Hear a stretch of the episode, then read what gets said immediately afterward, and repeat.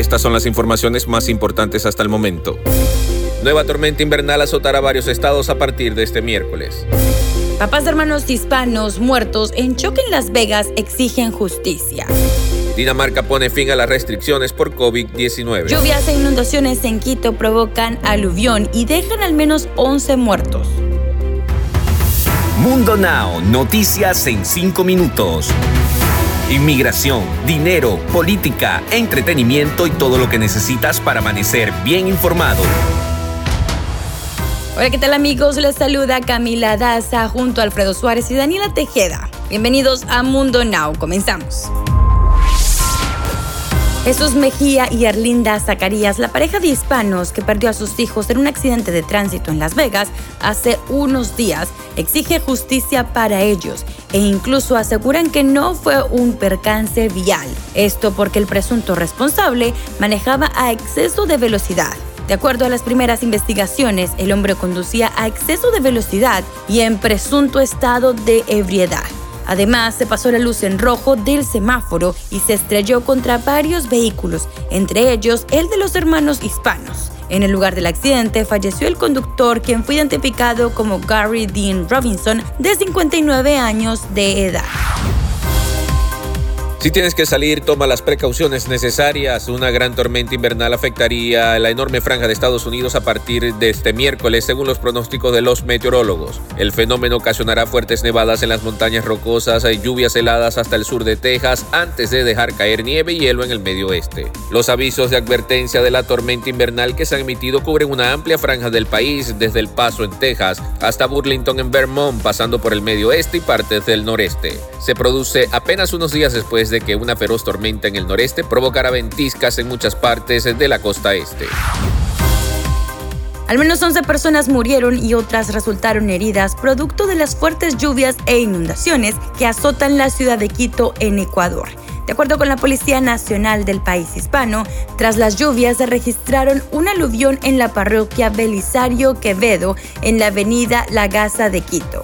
La policía, junto con el Servicio Nacional de Gestión en Riesgos y Emergencias indicó que las corrientes de agua y lodo arrastraron todo a su paso, incluyendo automóviles, motos, árboles, contenedores de basura e incluso a personas, tal como se aprecia en videos de seguridad difundidos por las redes sociales. Dinamarca pone el ejemplo para el mundo entero y anuncia el fin de la pandemia debido a que eliminará las restricciones que interpusieron por el coronavirus. Hasta el momento las autoridades del país europeo aseguraron que en algunas situaciones seguirán con cierto protocolo, pero para sus habitantes las restricciones acabaron. El director general de la Autoridad de Salud de Dinamarca anunció que los casos son moderados y que la situación de contagios bajó considerablemente. El hombre aseguró que actualmente solo tienen 30 camas en unidades de cuidados intensivos para sus 5.8 millones de habitantes y es momento de presentarles las noticias más actuales en el mundo del entretenimiento.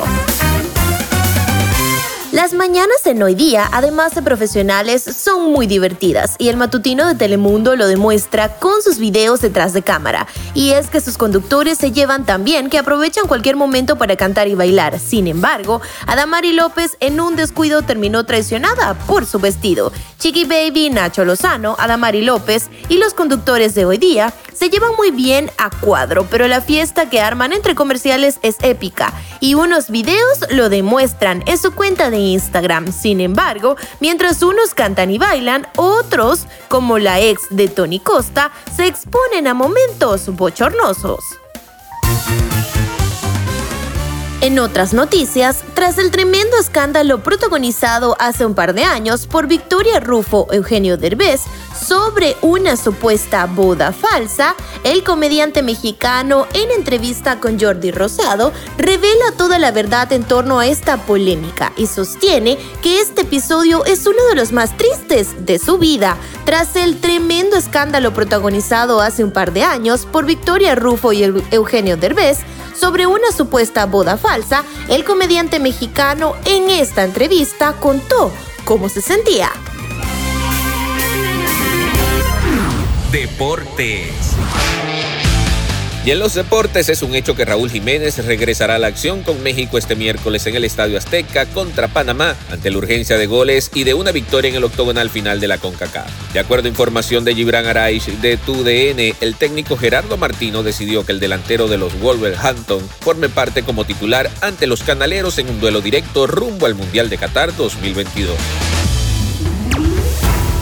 Bien amigos, y de esta forma llegamos al final de Mundo Now. Tuvimos el grato placer de trabajar para ustedes Camila Daza, Daniela Tejeda y un servidor Alfredo Suárez, recordándoles que en Mundo Hispánico estamos a solo un clic de la información.